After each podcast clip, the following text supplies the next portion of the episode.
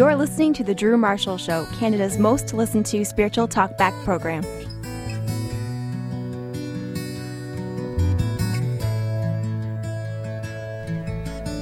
Folks, up next, Bruce Cockburn.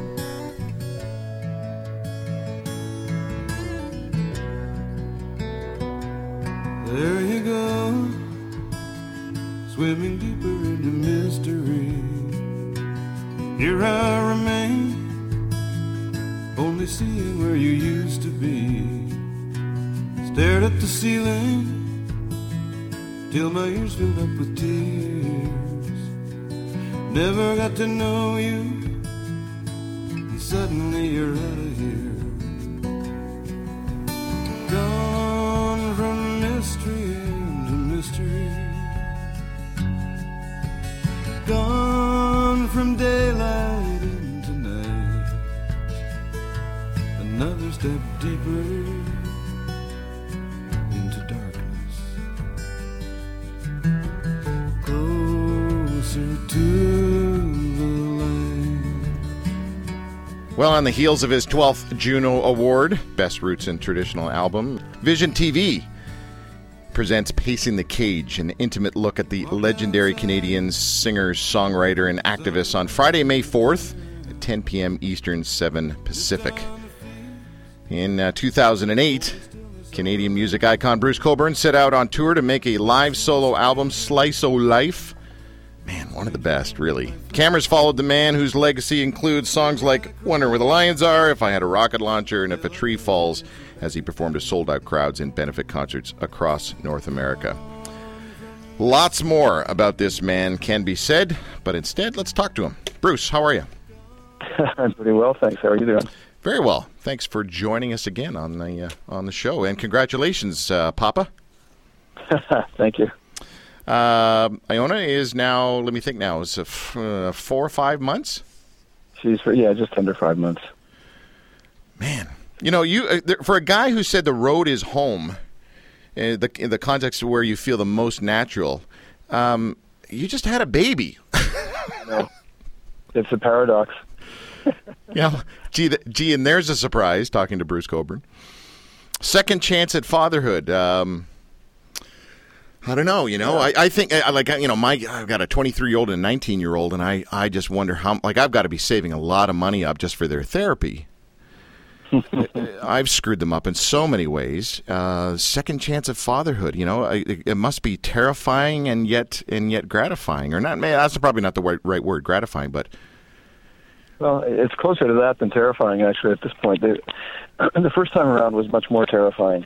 really, Yeah, because it was an unknown and because I was young and worried about more stuff and, uh, you know, all those kinds of things. But at this point, I mean, uh, of course, there's all sorts of uh, uh, unfortunate and unwanted things that could happen, and, and you know, you know that going into it. But that's life, and you take your chances. Um, but uh, the um, the the fact of being a father sort of uh, doesn't hold the same sort of ap- uh, apprehension or what's the word um, dread maybe for me as it that it that it did in the beginning you know because uh, be, partly because I've already done it once and partly because uh, I'm yeah I'm that lower person than I was when I was in my 30s and uh, it's uh, you know it's still hard it's I mean it, it would be just as hard for young parents in fact probably harder Uh, it's it, the first year of having a kid is a hard year and I think everybody experiences that that way. It, not because, you know, I mean, our daughter happens to be free of colic, and she's a great little kid, and and there's no problems in that regard. But, um, you know, the change in in your lifestyle is severe, and um, you know, I think my girlfriend's probably more affected by that than I am, uh, because she's because she hasn't done it before. Mm-hmm. But uh, but it's um, yeah, it's a big deal. But at the same time, the the it, it's so much fun. I mean, the, the baby is so much fun, and the and the the state of I suppose like anything that extreme, it takes your mind off everything else. yeah. So, so in a certain way, you get away free from certain other worries that you might have, just because you're so totally absorbed in in the active. um, you know, keeping this kid in a in a good state for the, for the first few months of its existence. I find that uh, children uh, make your narcissism leak. Yes, they definitely they poke holes in that big time because they have their own. Of course, I mean, they, you know, in their life, the world is all about them. Yeah, and, and that's one of the things that actually uh, you have to be careful of because they take on. I mean, at this stage, with you know, four and a half months, I don't think uh, Iona's going to take on too much of anything bad. But but a little bit later, when when she reaches a point where she can kind of put two and two together. Uh, as with my my older daughter, I have a daughter who's 35 who has three kids of her own, and she turned out great in spite of everything. Uh, but you know, her mom and I got divorced when she was three and a half, and she took that on big time because it was all about her. You know, so there's a as, at the same time as this, there's the sort of the amusingly egotistical uh, aspect of uh, I mean, amusing in a kid that age, uh, egotistical aspect of everything being about them. There's also the downside, which is everything, anything bad that happens is also about them yeah. and down to them, and and uh, you want to try to avoid uh, that as much as possible. So when Iona picks up a little uh, Mickey Mouse guitar and comes into the room while you're practicing, are you going to snap at her? I sure hope not. you know, you're citing, of course, uh, uh, an event that I was describing at one point. I guess I, did I say that in the film? That the uh, yeah, um, pace in the that, cage. Yeah, it's it's uh, it was a, it's a point of regret with me that I wasn't more um, open to her just participating in that kind of way, and and um, I certainly hope I don't act like that with Iona. I don't think I will. I think that's one of the things that age has cured me of in a way is being taking myself that seriously. Yeah, oh, and that's another quote. I mean, I think Bernie Finkelstein, your, you know, your, your longtime friend and manager, said, uh, you know, uh, Bruce takes his causes seriously, his music seriously, but he doesn't take himself seriously. And, and maybe I don't know. It's that's part you, but it's also uh, that's very Canadian as well. I think. It's it's yeah. I mean, it's part of the the uh, stereotype of the Canadian character. I'm not sure that all Canadians adhere to it exactly. yeah, few that took themselves very seriously. Myself as a younger man, but it, but. Uh, but it's still yeah. There's a I think that Canada has uh, we we still approach ourselves with a bit of humility. I think as a as a nation, and uh, I think that's a wise thing. I hope we don't lose. You know, uh, this this. Uh, I guess what are we calling it? A documentary on on you, pacing the cage, just coming out on Vision. Boy, uh, they, they, cover all aspects of you, and I, I just want to highlight a few things here, uh, Bruce. Uh, obviously, you know, spiritually or who you are as a person, dude, you are you're more restless than I am, and I'm I am exhausted because I'm exhausted from my restlessness. I mean, I've I've been a spiritual battler my entire life, and and uh, and and I wonder that restlessness. I mean, I think of you. I think of Mark Heard, who uh, now help me understand this right. Closer to the light. Did that have anything to do with Mark Heard? Yeah, the song uh, I wrote that song uh, upon his death and um, it, I didn't know Mark all that well. I, I appreciated him. I, I liked him the, to the extent that I did know him, um, but uh, um, he was sort of something that I shared with a whole lot of people that that uh, I was perhaps closer to than Mark. And, and when Mark went, uh, he left a big hole. Hmm. And this, the song is really, I suppose, if anything, addressing that. You know, but it, but obviously the feeling from which the song sprang was that feeling. And um, of course, uh, you know, any as with any song, people who hear it uh, put put it in their own context, and um, so anybody who's lost someone uh, will maybe relate it to to that person that they've lost, and that's that's as it should be. But um, it's um, it's um, yeah, Mark Mark was a was an excellent songwriter and and uh, seemed like a pretty good guy. Sure, but but the, I mean, the connecting piece for me is his restlessness. That's what I uh, gravitated to. That's what I've gravitated to with you, uh, with a gentleman named Martyn Joseph from Wales. Um, and I just, you know, I don't even, I haven't even worded this question properly yet, but I'm just wondering, you know, when will that ever end? Like, are you and I going to just finally shut up and be at peace? Well, I, I I assume that eventually that will happen one way or another. yeah.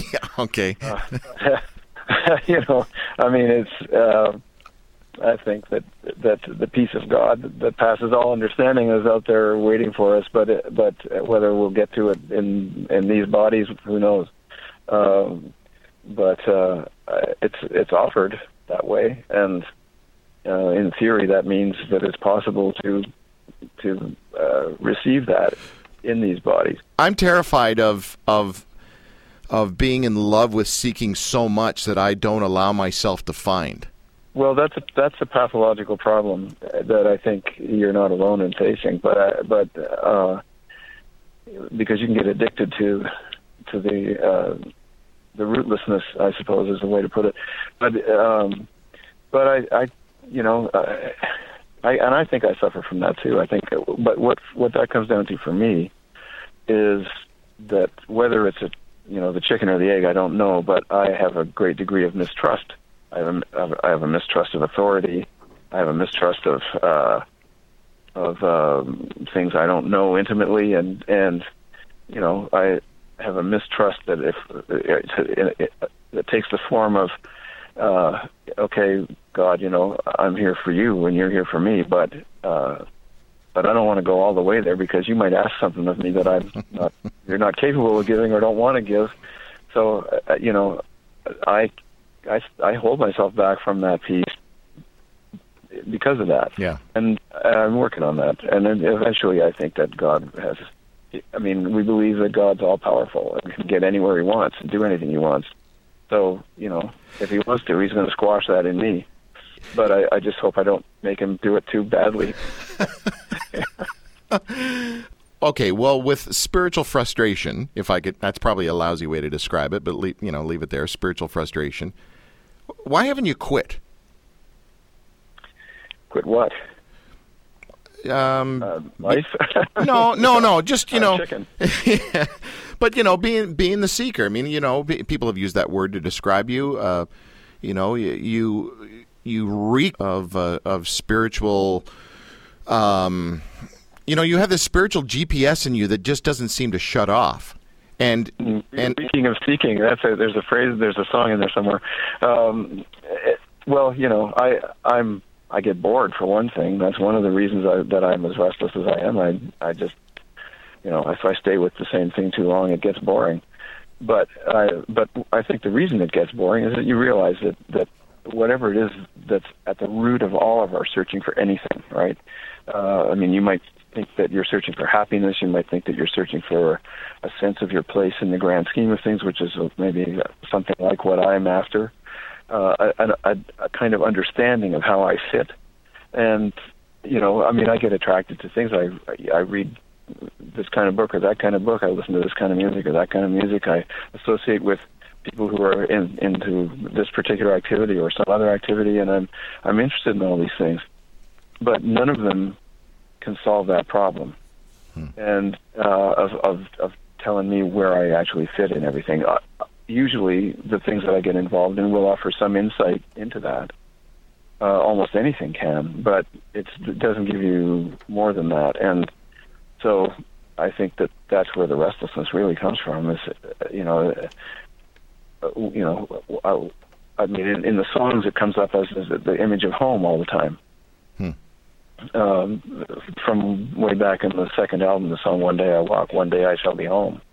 I don't know what it means. And then there's a, more recent song, you know, from the end of the '80s that uh, says, "Never was clear where home is, but it's nothing you can buy." You know, it's like uh, the there's there's a longing for something that that feels like home to me, and um, nothing, uh, you know, nothing really on this planet so far has felt like that, except for my house, which I very rarely visit uh, these days. But but and and it feels like home because it's full of my stuff, and it's like a you know it's like an ego stroke of some kind to be in there. But uh, and it, it offers a comfort of, of that sort. But it's specious. It's not it's not that spiritual home either. So that um, you know whatever that is. I mean, if I get to it in this life, I'll be pretty friggin' happy.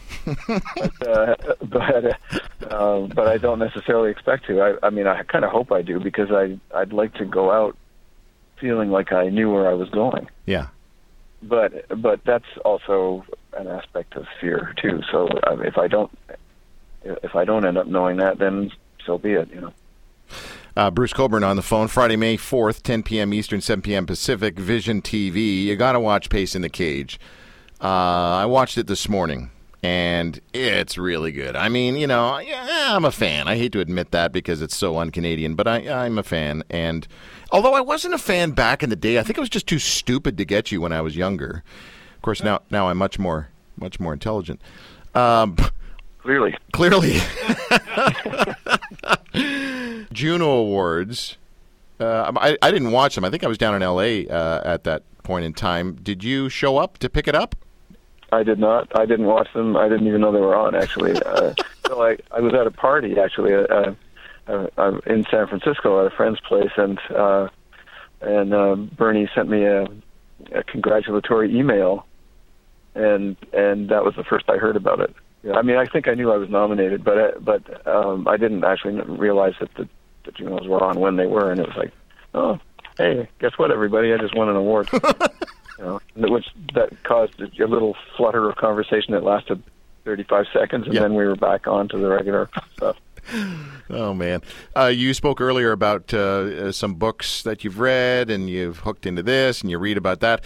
Um, did you ever actually read The Shack? uh, The guy Paul Young, who who referred to you so many times in that book. I did read it, and I found it a very interesting book. Actually, I, uh, not a perfect book, No. but uh, but but a very. I thought his take on the uh, the the uh, how to articulate this. He he articulated it better than I will, but the the the the, the the relationship that God wants with us is a very personal one and a, and a, a very direct one. It's not doesn't have mediators. It doesn't have buildings attached to it. I mean, you can have all that stuff. It's not wrong, but the point is to have this this um, to have this sense of the divine in your heart. I think, and and to be able to converse back and forth, and and that um, I think I think he he he sets up that picture really well Yeah.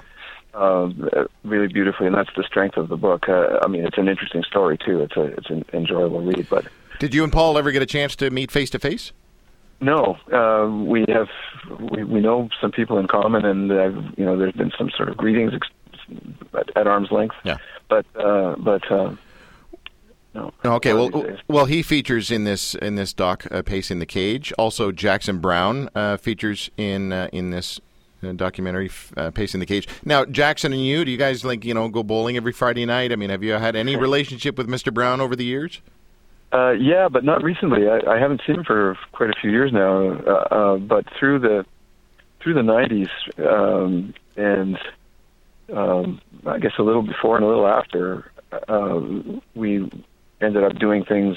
Um, you know, uh, various kind of things together, mostly musically related, obviously, or maybe in, ent- uh, nearly entirely that. The first time I met him was uh, I was actually invited, along with a group of other people, to his house to hear a presentation on the Iran Contra um, stuff, which at that point was still all about a bombing in Costa Rica that that, that was an attempt to, to kill a, a Contra leader, which ended up killing an American journalist instead, uh, and and badly damaging another one. And and in their attempt to find out who had done this, it, it, they exposed this whole Oliver North uh, um, conspiracy involving arms for the Contra movement and and uh, the some very shady dealings with Iran and whatnot.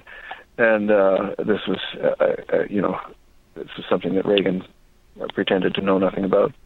But um, so that we we we ended up at Jackson's house, and at that time he was married to Daryl Hannah, and uh, so we go. Bernie and I went, and we go to the door, and there's this beautiful woman answers the door, who is Daryl Hannah, and and Jackson follows close behind, and I, didn't really know Jackson's music that well. I mean, I knew the hits to hear them, Yeah. but I, I wasn't deep into his music. But I had seen lots of Daryl Hannah movies, and so I, so I, I said to her, "Oh yeah, I really enjoyed you in all those movies and whatever." And you know, and, but I didn't have anything to say to Jackson.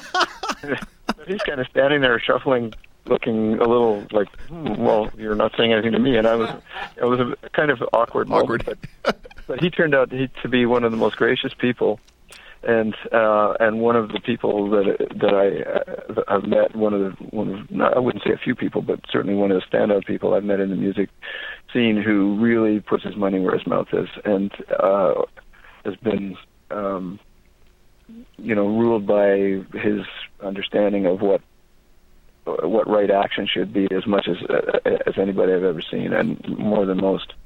So uh, I've, I have great respect for him and, and affection, and I kind of wish I was uh, more in touch with him.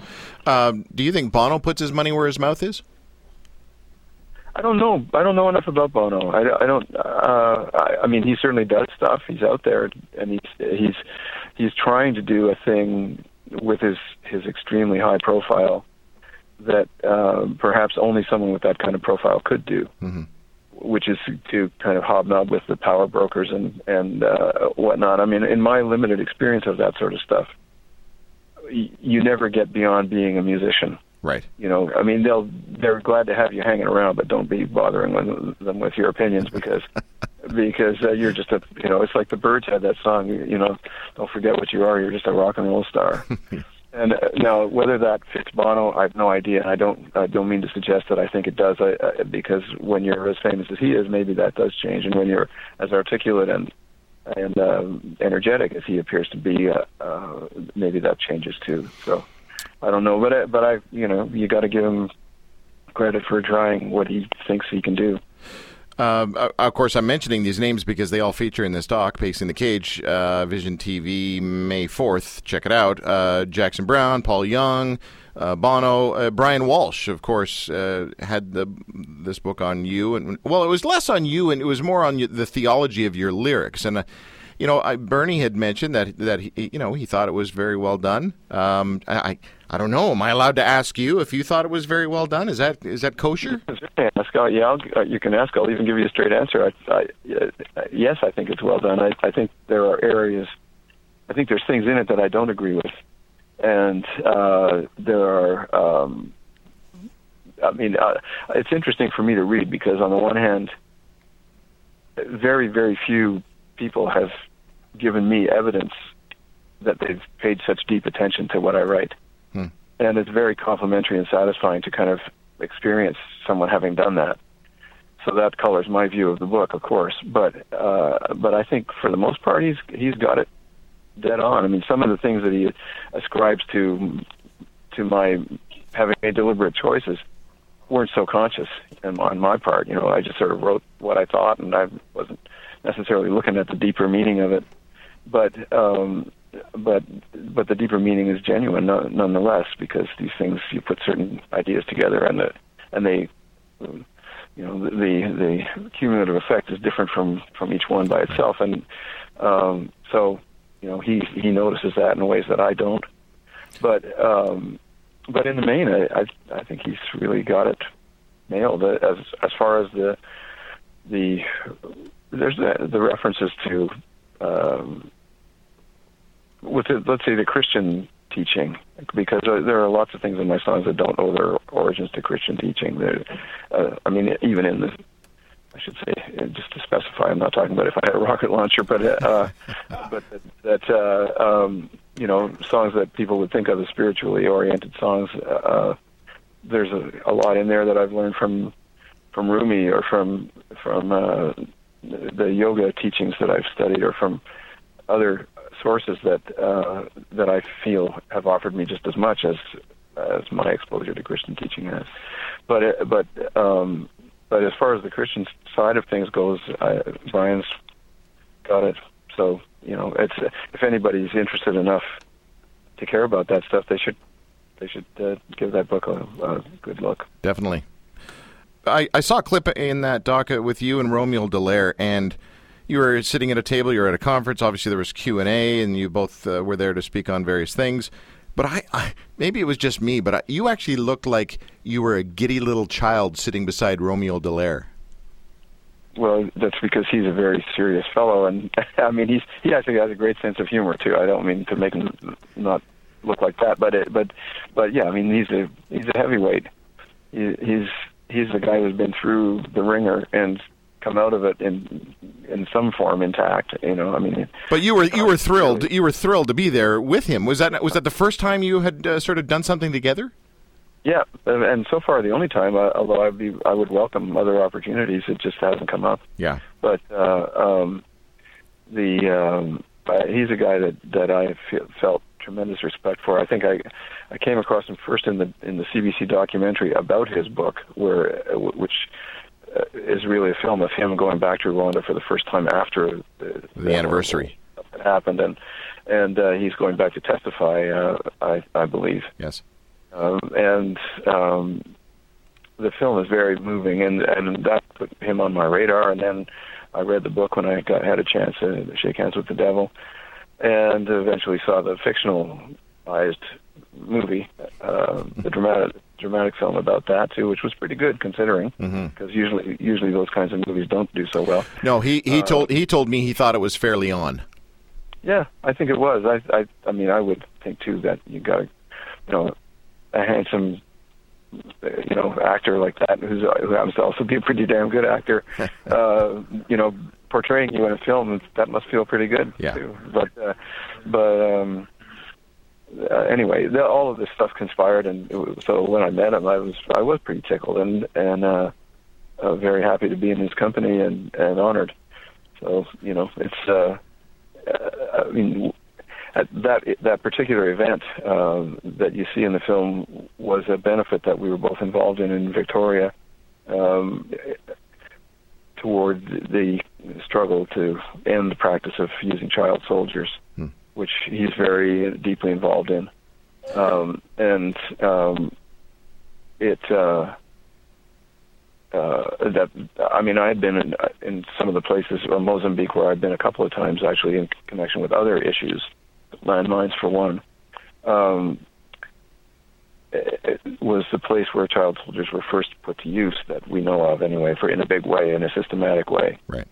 Um, and when they proved to be effective there, that they, they it caught on like, you know, like a fashion rage among uh, petty warlords the world over. You know, it's like, oh, look at, and uh, in Romeo's terms, uh, the uh, it's a weapon system. I mean, you, you, it's some of the humanitarian groups have a hard time thinking of a group of children as a weapon system, but from the from the manipulator's point of view, that's what they are. Oh yeah. And and it's a very affordable weapon system. It doesn't cost anything. Uh, you you know, just kidnap these kids and brutalize until they do what you want, and you know, give them drugs and guns, and away they go. And uh, it's um, uh, it's a it's all too effective and and a tragic uh, turn that the world has taken. So so um, you know, this is a, a worthy struggle on his part, and and um, you know, we don't say much about that in the film. In a, in a way, it would would have been nice if perhaps we could have said more about that. Well, yeah, but uh, there there were still lots. I mean, even Romeo. He's there was a line that came out of him that said, uh, "Music reduces the friction between cultures as well as individuals," or something like that. And I, you know, he's he's an astute cat. He really. is. I, Yes. We've had him on the. Sh- I think I just called Romeo Dallaire a cat. Sorry about that. I think he's okay with that. Okay, all right. Well, I mean, he's been on our show a couple of times, and um, you know, we all know Romeo Dallaire has shaken hands with the devil. It's one of the reasons he believed in a god. When he shook hands with the devil, that's the big line. Uh, is Bruce Cockburn ever shaken hands with the devil? Do you have any any sort of scenario where you have come across that sort of evil? Nobody I knew. I mean, I don't know who I've met that did what. Really, yeah. I mean, how do any of us know? Yeah. But uh, none. I- I've never been in a situation where I was uh, forced to deal, you know, on an ongoing basis with with such uh, malice. Well, what about music executives? well, their evil pales by comparison. But uh, I mean, the, the uh, even the evil ones, and I'm not sure I've even met any of those. I mean, it, you you meet guys that you I, I've met guys that I'm absolutely sure were mafia connected. But they were nice to me, and I didn't see them doing anything bad, so I don't really know that. I mean, I I got to give them the benefit of the doubt because I don't have evidence Okay. uh, other than my own gut feeling that that these guys were anything other than the way they presented themselves. But but you know, you know, you've met bullies in your life. It does. It's not hard to. I'm not talking about record people now. I'm talking about just in general, like that. You know, the the vibe that you get from the schoolyard bully when you're a kid No. is a vibe that that you it's not hard to find in the world when you meet adults and you you uh, you know sometimes it's sometimes it's an act, sometimes it's a it's a soldier or somebody else who, for reasons maybe good reasons, has to put on a kind of a posture of toughness and hardness. Hmm. But sometimes it's it's not an act, and so, you know you meet people that are that are willing to do really bad things to other people, and they don't really care what anybody thinks about it, uh, uh, as long as it doesn't come back on them. Right. And and so that evil, I mean, essentially that's the same evil that that uh, that Romeo Dallaire was talking about, except he met it in a, in one of the vilest personifications that you could meet, and uh, I've been spared that. So. Well, I don't know. We'll we'll finish with this, uh, Bruce. Once again, you've just you've been so gracious and, and generous with your time. Uh, uh, I think it was six years ago uh, when we first had you on the show. Actually, I was listening to the interview this week, and I thought, man, I was, I think I was awestruck because I was all Mister Mellow and I had no personality, and I thought, geez, you know, I don't know when it was you sort of became this freak show on the guitar, like when you became Phil Keaggy of Canada. Um, but you know, you've come a long way from that beat up guitar in your grandmother's attic. Uh, I remember watching uh, Steve Miller up at Casino-Rama a couple of years ago, and he was just showing off. He had like 37 guitars on stage. Um, what what's your t- top two axes that you have? the guitars that I use uh, live and and most of the time, uh, you know, for everything, uh, are made by Linda Manzer. I have a couple of Manzer six strings and a Manzer twelve string. Um, those are those are the main ones. Uh, I mean, I have a fair number of others, maybe a dozen guitars altogether, but uh, including some electric ones. But um, for acoustic guitars, for, for what I mostly do, um, my my Manzers are are the guitars of choice. Well, I have. Uh, I guess I've just re kind of fallen in love with your your music. Every uh, August, I take the month off and I go up to the cottage and I unplug. And um, and you've kept me uh, you know, company. You know, you've been amazing company for me in my in my solitude and my processing of this God stuff. As a matter of fact, we're in the process of uh, of putting together a, a, television product down in L.A., and I, I am pitching as hard as I can to have one of your songs as uh, as our our cover song for the show. Um, oh, that sounds great. Well, you know, uh, at least I can give back a little bit somehow, some way. So, um, but thank you. You know, I don't want to get all mushy here because that's just weird. But, geez, man, thanks. well, it's been nice talking to you, of course, and and uh, so yeah, I hope we get to do it again. I hope so, Bruce. Thanks, mate. All right, thank you. Take care. Bye bye. Bruce Coburn on the Drew Marshall Show. Was I fawning? No. Good. Yes one of the most beautiful songs of his, right here, right now. Lots more coming up on The Drew Marshall Show. Stay with us. Sunset is an angel weeping, holding out a bloody sword. No matter how I squint, I cannot make out what it's pointing toward. Sometimes you feel like you've lived too long. Days drip slowly on the page. You catch yourself pacing the cage.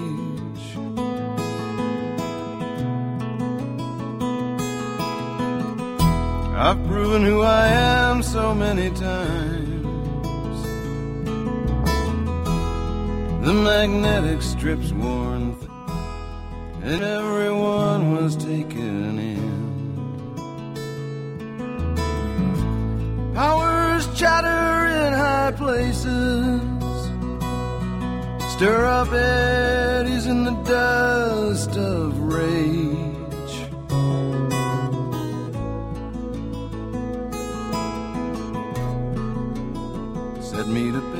cage.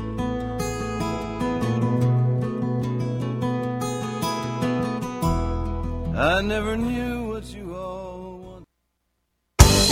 Maybe you've been thinking about advertising your organization on the radio, but don't really have the budget for a long term marketing campaign?